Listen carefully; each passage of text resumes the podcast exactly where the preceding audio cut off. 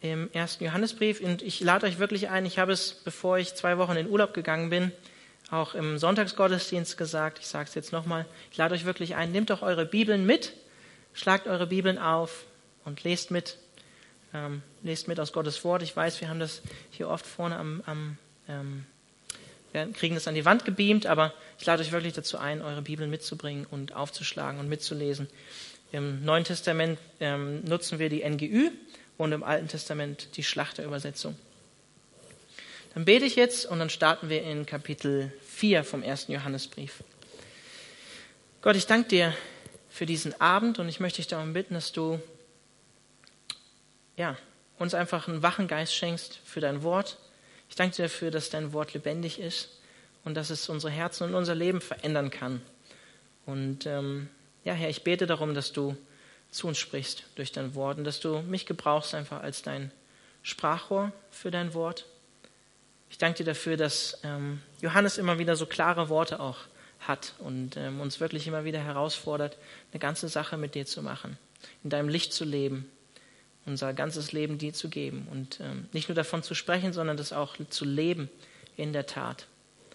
Und ich bete darum für uns alle, Herr, dass wir, dass wir das können durch deine Gnade, durch deinen Geist, der in uns lebt und bete darum, dass wirklich der erste Johannesbrief uns herausfordert und verändert. Amen. Als Christen glauben wir, wie natürlich auch viele andere Religionen, ähm, dass es eine geistige Realität gibt. Also etwas, was wir mit unseren Augen nicht unbedingt sehen können. Ja, als Christen sind wir nicht unbedingt Materialisten, die einfach nur an das glauben, was wir mit ähm, unseren Augen sehen können oder was wir anfassen können. Ähm, alles, was wir in dieser Welt erleben als Menschen, glauben wir als Christen, ähm, ist nicht nur zurückzuführen auf irgendwelche Gesetzmäßigkeiten oder Verhältnisse zur Materie, die wir sehen können, sondern ähm, wir glauben als Christen, Gott hat diese Welt geschaffen mit seinen Gesetzmäßigkeiten ähm, und auch mit, seinen, ähm, mit seiner Materie natürlich. Aber die Bibel lehrt uns darüber hinaus, dass es eine geistliche Realität oder eine geistliche Dimension gibt, die wir mit unseren Augen nicht wahrnehmen können. Die Bibel spricht ganz klar von Engeln, von Dämonen, gefallene Engel, von Gott, vom Teufel. Die meisten von uns haben Gott noch nicht gesehen oder einen Engel vielleicht gesehen, wer weiß, aber die meisten wahrscheinlich nicht. Und Hebräer 11 sagt uns auch, dass wir ähm, durch den Glauben erkennen, dass die Materie oder das, was wir sehen, ähm, durch den Glauben ähm, ja, erkennbar wird, dass ein unsichtbarer Gott, ein unsichtbares Wesen das geschaffen hat, was wir eigentlich mit unseren Augen wahrnehmen können. Und weil dem so ist, weil die Geschichte in dieser Welt und auch dein persönliches Glaubensleben nicht nur von sichtbaren Dingen abhängt, sondern auch von unsichtbaren Dingen, spricht Paulus in Epheser 6 davon, dass wir als Christen alle in einem geistlichen Kampf stehen. Jeder Christ, letztlich jeder Mensch, ob er an Jesus glaubt oder nicht, weil es gibt einen Gegenspieler zu Gott und der hat kein Interesse daran, dass wir an Jesus Christus glauben. Möchte uns in unserer Blindheit oder die Menschen, die nicht an Jesus glauben, in der Finsternis halten, wie Johannes sagen würde, dass sie Gott und seine Herrlichkeit, sein Licht nicht sehen. Und Paulus sagt in Epheser 6, Vers 12, wenn ihr euch, ähm, wenn ihr mitschreibt oder ähm, euch das interessiert, er sagt, ähm, unser Kampf ist nicht gegen Fleisch und Blut, das heißt gegen das Sichtbare, gegen die Materie letztlich oder gegen Menschen, ähm, sondern gegen die Mächte, Gewalten der Finsternis, die über die Erde herrschen, gegen das Heer der Geister in der unsichtbaren Welt, die hinter allem Bösen stehen. Ja, es gibt Engel, es gibt Dämonen, es gibt einen Teufel, es gibt Himmel und Hölle. Auch wenn Freiburg, ich bin Norddeutscher, einfach so ein schönes, beschauliches Ländle ist, wo die Sonne meistens scheint, die meisten Sonnenstunden.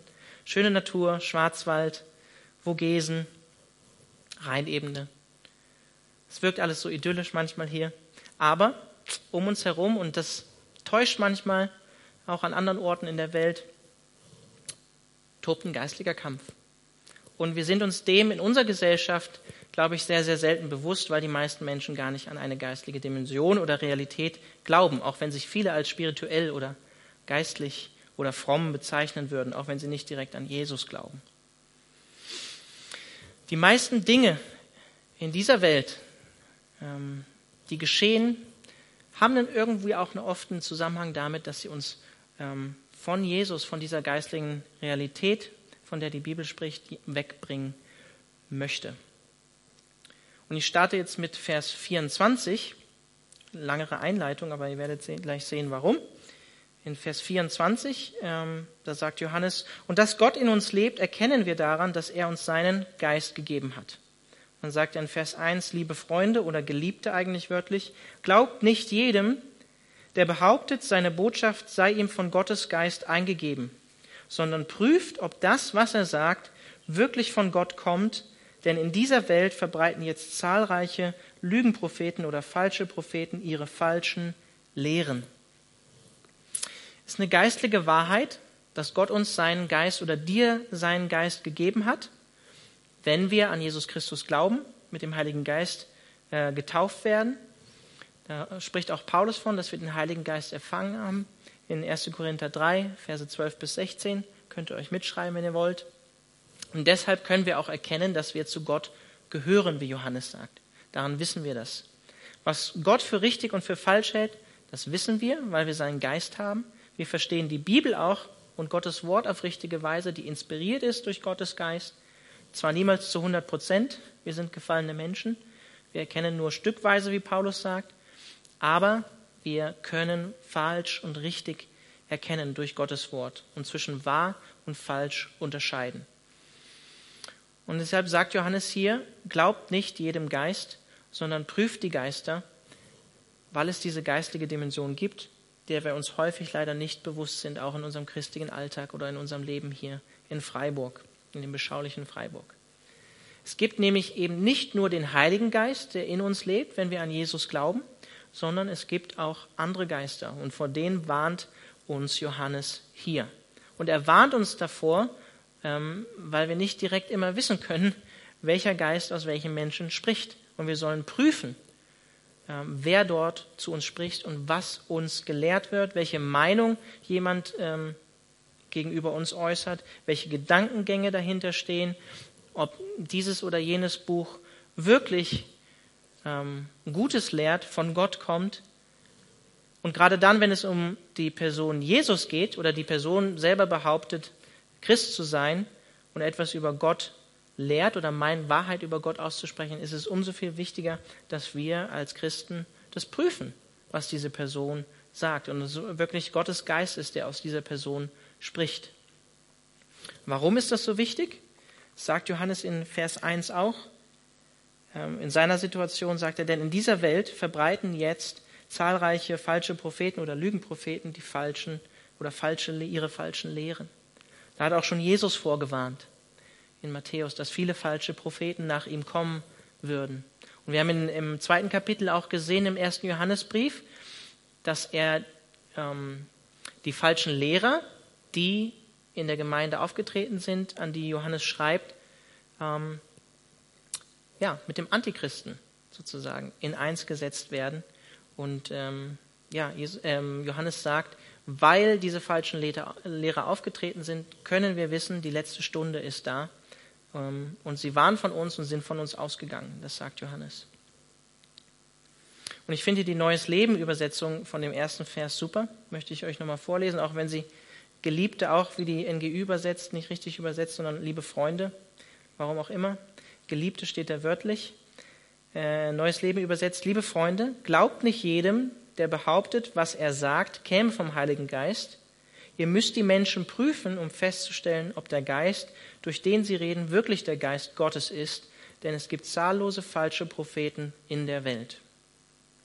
Also schon zur Zeit von Johannes, hat er gesagt, gab es falsche Propheten falsche Lehrer, Irrlehrer, die behauptet haben, im Namen Gottes zu reden, aber eigentlich nicht im Namen Gottes geredet haben. Und das ist heute auch nicht anders. Deswegen ist uns dieser Brief überliefert, deswegen ist er im Neuen Testament, weil es uns heute nicht anders geht. Und das war zur Zeit von Johannes, einfach nochmal als Erinnerung. ähm, wenn euch der Begriff vielleicht was sagt. Gnostische Lehre kommt von Gnosis, Erkenntnis. Ähm, Menschen, die, das war eine Lehre, die in der Entstehung war zur Zeit ähm, von der Entstehung des Briefes, die die Existenz Jesu vor seiner Geburt durch Maria geleugnet haben, die seine Gottheit auch geleugnet haben, gesagt haben, Jesus hatte nicht wirklich einen Leib aus Fleisch und Blut, sondern nur einen Scheinleib. Er war nicht ganzer Mensch und ist auch nicht wirklich am Kreuz ähm, gestorben als Christus, sondern der Christus hat ihn dann verlassen wieder am Kreuz und so weiter. Ganz ähm, skurril. Eigentlich Erlösung in der Gnosis geschieht letztlich ähm, durch ähm, eine mystische Erkenntnis oder eine mystische ähm, äh, Wahrheit, mystisches Wissen, letztlich nicht durch das, was Jesus am Kreuz getan hat. Und darauf bezieht sich Johannes hier. Und warum sollen wir prüfen? Wir sind als Christen, Paulus sagt das im ersten Thessalonicher Brief, im, im fünften Kapitel, sollen wir prophetische Eindrücke prüfen als Christen. Wir sollen nicht einfach alles annehmen, sondern sollen wirklich ähm, prüfen, ob es von Gott kommt. Und ich möchte euch die Stelle kurz vorlesen aus 1. Thessalonicher 5, ab Vers 19. Da schreibt Paulus, ähm, legt dem Wirken des Heiligen Geistes nichts in den Weg, geht nicht geringschätzig über prophetische Aussagen hinweg, sondern prüft alles. Also er bezieht sich hier auf prophetische Aussagen. Aber das kann man jetzt auch, was er jetzt sagt, auch ähm, ja, hier drauf beziehen, was Johannes sagt. Was gut ist, das nehmt an, aber was böse ist, darauf lasst euch nicht ein, in welcher Gestalt es auch immer an euch herantritt. Also wie er in Vers 21 sagt, wir sollen alles prüfen. Dazu sind wir als Christen, jeder einzelne Christ, ähm, aufgefordert. Warum sollen wir das tun? Prüfen? Weil nicht alles, was uns als Christen vermittelt wird, von vermeintlich vielleicht auch Leuten, die sagen, sie sind Christen, ist wahr. Das heißt, so wie Johannes hier in Vers 1 sagt, glaubt nicht jedem, der ein Buch über Jesus geschrieben hat, über den historischen Jesus, wer Jesus eigentlich wirklich war. Oder vielleicht auch dein Professor, der dir erzählt, wer Jesus wirklich war. Nicht jedem Prediger, glaubt nicht jedem Theologen, glaubt nicht jedem Propheten oder Philosophen, der dir erzählt, wie die Welt eigentlich funktioniert. Nicht jede Internetseite und glaube auch nicht jeder Person, die irgendwie auch in der Gemeinde vielleicht schlecht über den einen oder anderen redet, sondern prüft das, was Leute sagen. Nicht jeder, der behauptet, Christ zu sein, ähm, sagt auch wirklich das, was Gott ähm, sagen würde. Das sieht leider auch nicht äh, anders aus mit dem Thema ähm, zum Beispiel Sexualität. Manche Christen behaupten, jetzt in, gerade mit dem Thema Ehe für alle, sollte Gott wirklich gesagt haben, dies oder jenes sei wirklich Sünde? Eigentlich ist es mit der Sexualität in der Bibel doch ganz anders zu verstehen. Kein Sex vor der Ehe, nur zwischen Mann und Frau. Das hat man ganz anders zu verstehen heutzutage. Und deswegen sagt Paulus, wir brauchen, oder die Gemeinde braucht die Gabe, Menschen, die vom Heiligen Geist begabt sind, die Geister zu unterscheiden. Erwähnt er in 1. Korinther 12, Vers 10. Spricht von der Gabe der Geisterunterscheidung. Paulus selbst, glaube ich, hatte diese Gabe. Vielleicht kennt ihr diese Stelle aus Apostelgeschichte 16, wo eine Frau mit einem Wahrsagegeist hinter Paulus mehrere Tage herläuft und sagt, sagt sogar was Wahres. Sagt nämlich, ja, das ist ähm, Botschafter Gottes und der verkündet ähm, euch den Weg der Rettung. Und das hat sie über mehrere Tage wohl gemacht. Und bis Paulus irgendwann durchgedreht ist und ähm, gesagt hat, dass der Geist, der in ihr ist, aus ihr ausfahren soll und auch ausgefahren ist. Ähm, das Doofe an der Geschichte, sie war eine Sklavin und war, ähm, ja, die Leute, die sie besessen haben, ähm, haben ihre Dienste dafür genutzt, Geld zu verdienen. Und ähm, das war dann nicht mehr möglich, weil sie den Geist nicht mehr hatte, der in ihr war, und haben dann äh, versucht, Paulus äh, vors Gericht zu bringen und zu töten. Das war dann die Quintessenz oder das Ende von der Geschichte. Also, wir sollen und müssen unterscheiden und prüfen. Und das bedeutet für euch und auch für mich, dass wir unsere Bibeln kennen, lesen und auch wirklich darin leben. es gibt ein richtig und ein falsch. Und es ist wichtig, dass wir unsere Bibeln kennen und daran auch messen können und prüfen können, ob die Botschaft, die wir von Personen vermittelt bekommen, auch wirklich Gottes Wort entspricht. Woran sollen wir das vergleichen? Das sehen wir gleich in Vers 2. Aber ähm, ich möchte euch sagen, seid euch im Klaren darüber, was das bedeutet. Es gibt nämlich nicht viele Optionen, sondern genau nur zwei. Entweder spricht jemand durch Gottes Geist oder er spricht nicht durch Gottes Geist. Und wenn er nicht durch Gottes Geist spricht, dann spricht er entweder durch einen dämonischen Geist oder durch seinen eigenen Geist, den menschlichen Geist, der, wenn er natürlich nicht errettet ist und nicht zu Gott gehört, dem Herrn dieser Welt gehört, wie die Bibel uns lehrt, nämlich dem Widersacher. Und dann sagt Johannes in Vers 2, an folgendem könnt ihr erkennen, ob jemand sich zu Recht auf Gottes Geist beruft. Wer sich zu Jesus Christus als zu dem bekennt, der ein Mensch von Fleisch und Blut geworden ist, hat den Geist, der von Gott kommt. Und dann in Vers 3, wer sich nicht zu Jesus bekennt, hat nicht den Geist, der von Gott kommt. Aus ihm spricht vielmehr der Geist des Antichrists. Ihr habt ja gehört, dass dieser Lügengeist in die Welt kommen wird und inzwischen ist er bereits da. Also die hauptsächliche ähm, Sache oder der Prüfstein, woran wir prüfen können, ob etwas von Gott kommt oder nicht, hat auf jeden Fall mit dem Namen Jesus zu tun. Wer hätte es gedacht? Aber es hat mit dem Namen Jesus zu tun. Und an dem, das ist ja klar, wenn wir mit Leuten reden oder in der Gesellschaft öffentlich ähm, für den Namen Jesus eintreten, scheiden sich sprichwörtlich oft die Geister am Namen Jesus, der von sich behauptet hat, dass er der exklusive Weg die personifizierte Wahrheit und das Leben in Person ist. Und der einzige Weg zum Vater, wie Johannes sagt. Wer den Sohn nicht hat, der hat auch den Vater nicht, sagt Johannes im ersten Johannesbrief. Also die Irrlehrer in der Zeit des Johannes bekannten sich nicht zu diesem Jesus, gekommen als wahrer Mensch, sondern leugneten sein wahres Menschsein. Hat es schon erwähnt, ähm, sie haben behauptet, er hätte nur einen Scheinleib gehabt, als er zum Beispiel gestorben ist. Das bedeutet für uns heute, und das ist auch ziemlich kompromisslos, wie, der, wie Johannes oft ist, ähm, jede Religion oder jede Philosophie, die Jesus nicht als den anerkennt, der er gesagt hat, der er ist, also wahrer Mensch, wahrer Gott, Erlöser, Retter der Welt, Heiland, gestorben für die Menschheit, auferstanden am dritten Tage, ist nicht für Christus, sondern gegen Christus, beeinflusst vom Geist des Antichristen, anti äh, gegen im Griechischen, nicht inspiriert von Gottes Geist, sondern von einem anderen Geist, der Menschen auf einen anderen Weg bringt, nicht zu Jesus.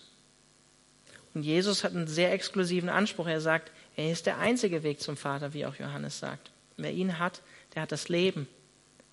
Und ohne ihn gibt es den Vater auch nicht, sagt Johannes. Wenn das so ist, dann sind alle anderen Religionen und Philosophien in Wahrheit falsche Wege, bringen letztlich kein Leben, sondern letztlich den Tod, verführen uns und führen letztlich nicht ans Ziel.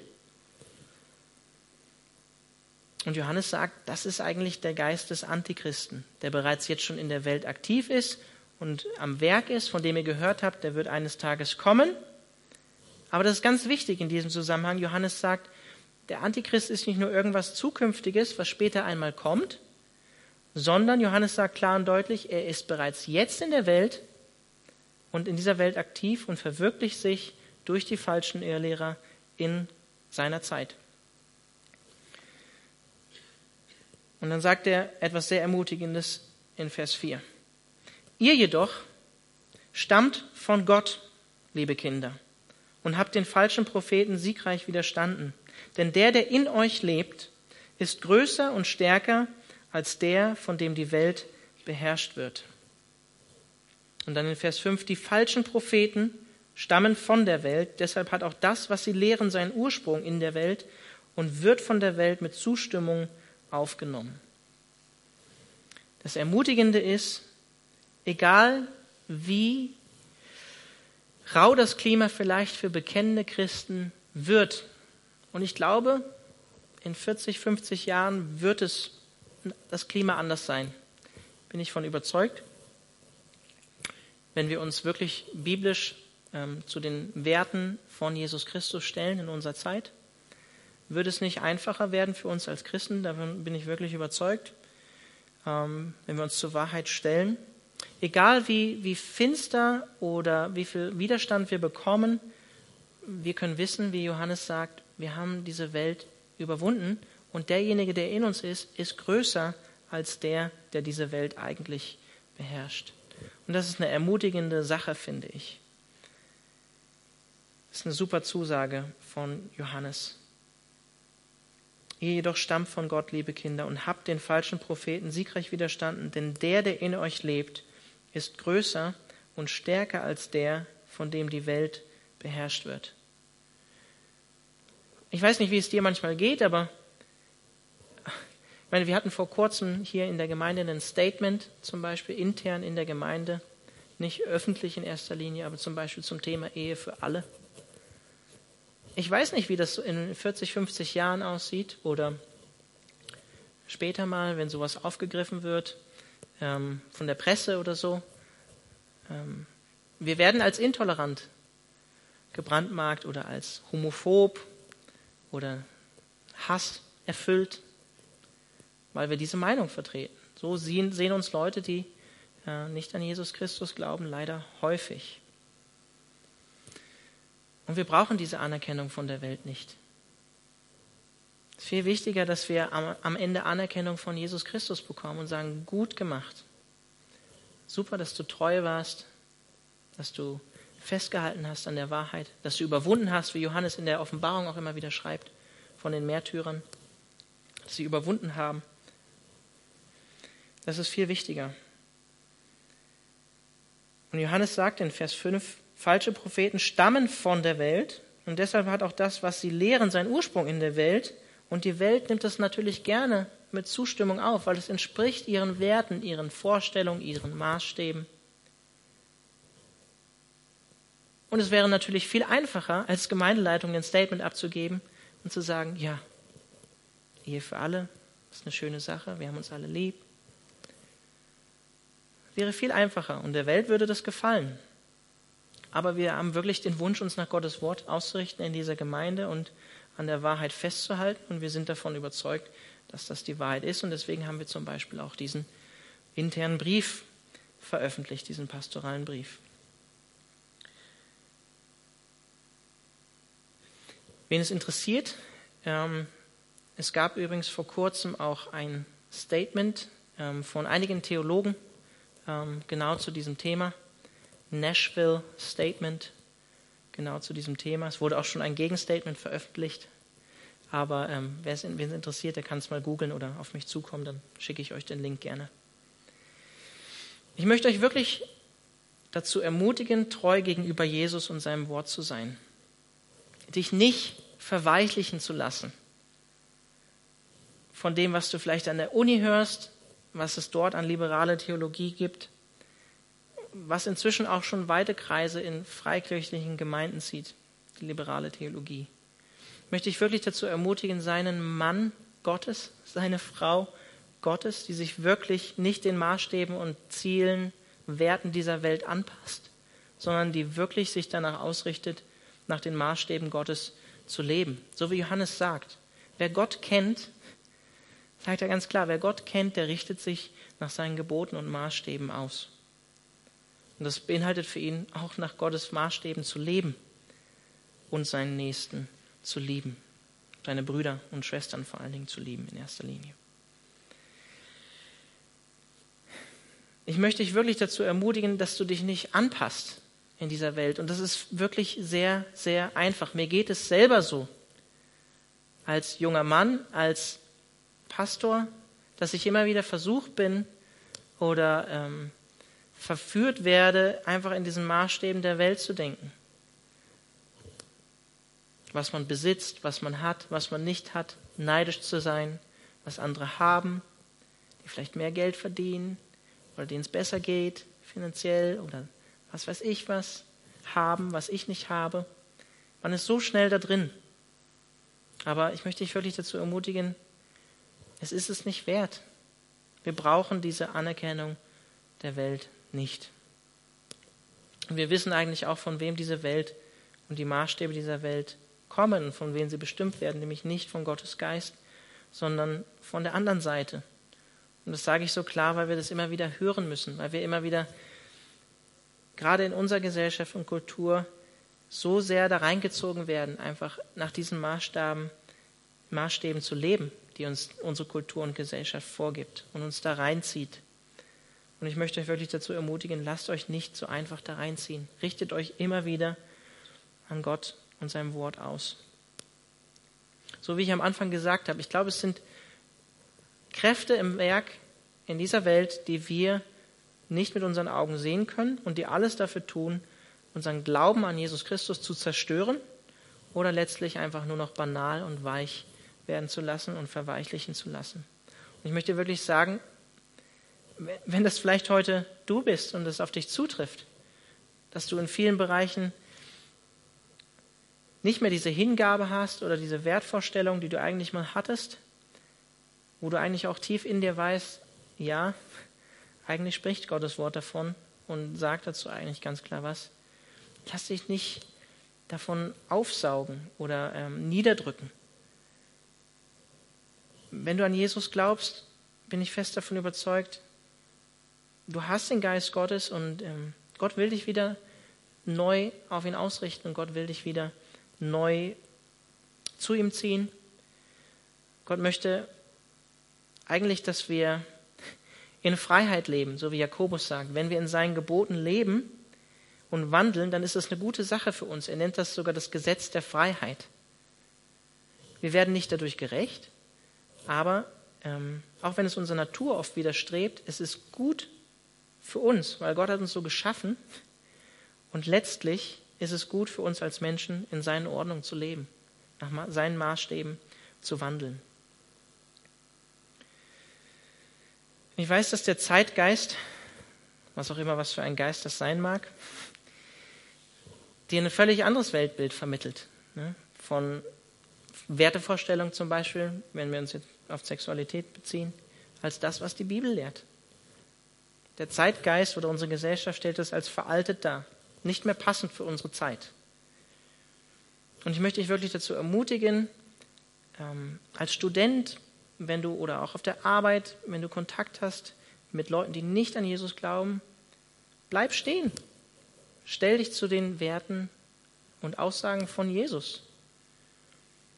Gib Kontra. Sag deine Meinung, verschließ deinen Mund nicht, sondern sprich klar und deutlich darüber, was du denkst und was du glaubst. Natürlich mit einer Weisheit und einer Liebe, auf jeden Fall. Aber hab keine Angst, dich dazu zu stellen, zu Gottes Wort. Wir glauben, das ist die Wahrheit. Und wir glauben, dass Menschen wirklich gerettet werden können durch das Evangelium. Warum, warum schämen wir uns davon zu sprechen? Und dann sagt er in Vers 6, dann kommen wir auch gleich zum Schluss.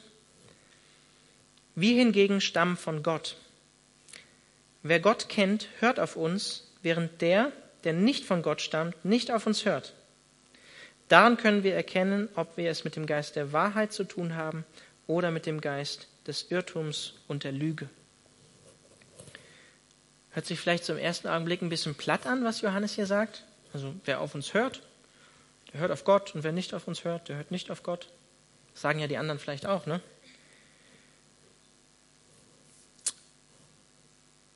Aber ich glaube, ähm, es ist interessant, dass er hier wieder vom Wir spricht. So ähnlich wie ähm, in den ersten Versen, wo er gesagt hat, wir haben es gehört und mit eigenen Augen gesehen. Wir haben es angeschaut und angefasst, das Wort des Lebens.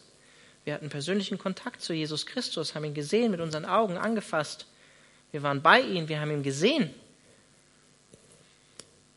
Johannes spricht hier, glaube ich, von seiner Autorität, die er als Apostel von Jesus Christus hatte.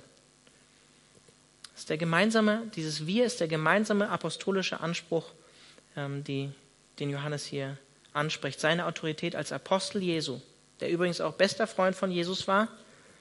im Galaterbrief, glaube ich, äh, als einer der drei Säulen der Urchristen, der Urgemeinde bezeichnet wird und fünf Bücher des Neuen Testaments geschrieben hat. Der kann sagen, wer Gott kennt, hört auf uns, wer Gott nicht kennt, hört nicht auf uns. Das kann Johannes sagen. Ja? Trotzdem glaube ich, ähm, stehe ich auch in dieser Verantwortung, wenn ich Gottes Wort hier vorne verkündige, mich auf Johannes beziehe und berufe und mit Gottes Hilfe, Gott gebe mir seine Gnade, Gott wird ein hartes Gericht über jeden Prediger halten, ähm, dass ich das auch tue. Dass ich Gottes Worte wahr, wahr und treu weitergebe und dass das, was letztlich ich sage, Sprachrohr von Gottes Wort ist, von Gott selbst ist und dass die Leute letztlich eigentlich darauf hören. Und wenn sie das hören, eigentlich auf Gott hören. Das ist unser Wunsch, unser Ziel. Gott möge uns helfen, dass, dem, dass wir dem entsprechen, was häufig leider nicht der Fall ist. Und in Vers 5 bis 6 vergleicht Johannes die richtige Quelle von Lehre miteinander. Er sagt, falsche Lehre kommt aus der Welt. Falsche Lehre spiegelt die Ziele, die Werte und die Maßstäbe der Welt wider. Und richtige Lehre kommt von Gott durch die Lehre und Autorität der Apostel, wie er sagt, von uns, wir, er spricht von wir, von der Urkirche. Und das ist festgehalten, zum Beispiel in dem ersten Johannesbrief, in der Offenbarung, die auch Johannes geschrieben hat, im Johannesevangelium, im zweiten und dritten Johannesbrief, aber auch im ganzen Neuen Testament. Und in Vers 6b sagt er, daran können wir erkennen, also wenn wir auf seine, seine Worte hören, ob wir es mit dem Geist der Wahrheit zu tun haben oder mit dem Geist des Irrtums. Wenn wir auf seine Worte hören und uns daran ausrichten, ob wir Gott kennen oder nicht kennen. Also sagt ganz klar, ähm, wenn wir das tun, dann haben wir den Geist der Wahrheit. Und wenn wir es nicht tun, haben wir es mit dem Geist des Irrtums und der Lüge zu tun, sagt Johannes. Johannes gibt uns im Prinzip eigentlich in diesem Text zwei Kriterien, ähm, um zwischen Wahrheit und Lüge zu unterscheiden. Zwischen dem Geist der Welt zu unterscheiden und dem Geist Gottes oder dem Geist ähm, von Jesus Christus. Und das erste ist, das haben wir in Vers 1 gesehen, die Botschaft auf die Richtigkeit prüfen. Eine Messlatte dabei ist das Bekenntnis zu Jesus Christus als Erlöser oder wahrer Mensch und wahrer Gott. Und das zweite ist, hören auf das apostolische Wort in der Heiligen Schrift, also in der Bibel. Also die Bibel, die Schrift ähm, hören, predigt, wie es zum Beispiel auch jetzt gerade äh, hört, das Gute behalten, das Schlechte gehen lassen und danach leben. Und dazu ist jeder Christ letztlich aufgerufen, diese beiden Kriterien in seinem geistigen Leben anzuwenden, um zwischen Wahrheit und Lüge zu unterscheiden und Jesus treu zu bleiben. Und um das mal ganz runterzubrechen, heißt es für uns alle, wir können eine Botschaft oder eine Lehre oder ein Buch oder eine Philosophie oder eine Religion oder ein Gedankengebäude nicht prüfen, wenn wir die Bibel nicht kennen, wenn wir den apostolischen Maßstab nicht kennen, wenn wir das nicht kennen, von dem er hier in Vers 6 schreibt, dann mit welchem Maßstab wollen wir das prüfen, was Leute uns mitteilen über Gott? Ich glaube, es wird dann schwierig. Wir glauben, dass es Gottes lebendiges Wort, inspiriert durch Gottes Geist. Und wir brauchen es, um zu prüfen, was wahr und was falsch ist.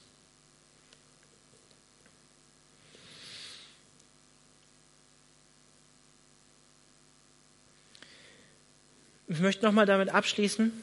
Ich glaube, wir leben in einer Zeit, in der es immer wichtiger wird, Geister zu prüfen wirklich zu prüfen, ob das, ähm, was ihr zum Beispiel im Internet lest oder was ihr für Videos oder vielleicht auch für Predigten im Internet anhört, wirklich von Gottes Geist kommt und ähm, auf sein Wort, auf die apostolische Nachricht, Botschaft gegründet ist. Und ich glaube, dass es für Christen immer schwieriger werden wird, sich öffentlich ähm, in unserer Gesellschaft wirklich aktiv für die Maßstäbe von Jesus Christus einzusetzen. Denn das Problem ist, meine andere Religionen haben auch diesen Anspruch, aber dass wir wirklich einen exklusiven Weg vertreten und sagen, es gibt nur diesen einen Weg zu Gott. Und im Namen der Toleranz wird uns vermehrt Intoleranz oder Diskriminierung vorgeworfen, wenn wir diesen Weg wirklich ähm, an diesem Weg festhalten.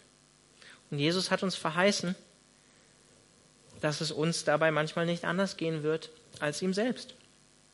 Und in all dem haben wir trotzdem die Hoffnung, wie Johannes sagt, dass der, der in uns ist, größer ist als der, der in der Welt ist. Ihr könnt gerne nach oben kommen für den Lobpreis. Ich würde am Ende jetzt gerne noch beten. Und dann sammeln wir jetzt gleich beim letzten Lied die Kollekte ein. Danach spreche ich einen Segen und dann werden wir noch gemeinsam noch mal ein Lied singen. Gott, ich möchte dich darum bitten, dass du uns gnädig bist und dass du uns wirklich hilfst, ähm, ja, Wahrheit von Lüge zu unterscheiden. Ich kenne das wirklich aus meinem eigenen Leben. Man wird so viel bombardiert mit Infos und Nachrichten und gerade über das Internet oder über das Fernsehen so viel Information, die auf einen einströmen und ähm, Ideen, Gedanken, was die Welt ist, was die Welt ausmacht, was wichtig im Leben ist, was für Ziele wir haben sollten. Und ich möchte dich darum bitten, für jeden Einzelnen, der heute Abend hier ist, dass er erstens die Sehnsucht hat, ähm, ja, sich wirklich ähm, nach dir auszustrecken, Jesus, und ähm, ja, einfach eine Sehnsucht danach zu haben, nicht Anerkennung von der Welt haben zu wollen oder nach den Maßstäben der Welt zu leben, sondern wirklich ein Herz und eine Sehnsucht danach zu haben, ähm, dir treu zu sein. In den kleinen Dingen. Wirklich ein Herz dafür zu haben, ähm, ja, einfach eine Sehnsucht danach zu haben. Von dir am Ende zu hören, ja, gut gemacht. Ja, und wir wissen nicht das, was wir tun, ist letztlich das, ähm, was uns gerecht vor dir stehen lässt, aber wir wollen trotzdem ähm, ein, ja, ein hingegebenes Leben leben, ähm, mit ganzem Herzen für dich in dieser Welt leben. Wir wollen uns nicht aufsaugen lassen von ja, den Zielen und Werten, Maßstäben in der, dieser Welt, in der wir leben. Und Herr, deine Werte sind so anders als die Werte dieser Welt. Ähm, Herr, schenkt uns einfach eine neue Sicht, einfach ähm, dafür, wie wunderbar, wie herrlich, wie schön, wie kostbar dein Wort ist, die Bibel ist und wie herrlich und kostbar ähm, auch deine Gebote sind, wie gut sie für uns sind.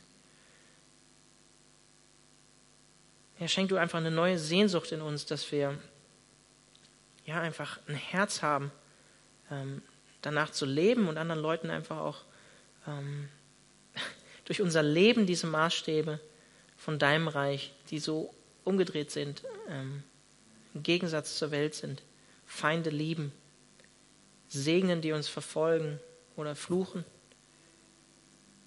Alles andere als Hass erfüllt hört sich das für mich an. Und ich möchte dich darum bitten, dass du uns einfach eine neue Sehnsucht danach schenkst, wirklich danach zu leben und dass du uns befähigst durch deinen Heiligen Geist, ja, einfach das ausleben zu können. Dass wir, dass wir wissen, ja, wir brauchen dich dafür, wir können das nicht alleine. Wir, brauchen deinen Geist dafür, wir brauchen deine Gnade dafür, um das tun zu können. Und möchte ich darum bitten, dass du uns da einfach echt herstellst, wiederherstellst, wo, ähm, wo wir äh, ja einfach auf einer Linie mit der Welt sind, in gewissen Punkten in unserem Leben. Und Herr, ich, ich bete auch darum, da wo in dem einen oder anderen vielleicht einfach ähm, ja diese äh, diese Welt einfach übermächtig scheint. Und das Gefühl da ist, ähm, ja immer wieder unterzugehen in dieser Welt. Und ähm, möchte ich dich darum bitten, dass dein Geist uns einfach neu daran erinnert, egal wie die Umstände sind oder ähm, wie schwer es vielleicht manchmal auch ist, Christ zu sein in dieser Welt und für dich zu leben, dass du überwunden hast und dass wir mit dir und durch dich überwinden. Und dass du größer bist als alles Zerstörerische, Geistliche in dieser Welt. Dass du Leben für diese Welt willst und dass du auch für uns leben willst und das Leben gebracht hast. Amen.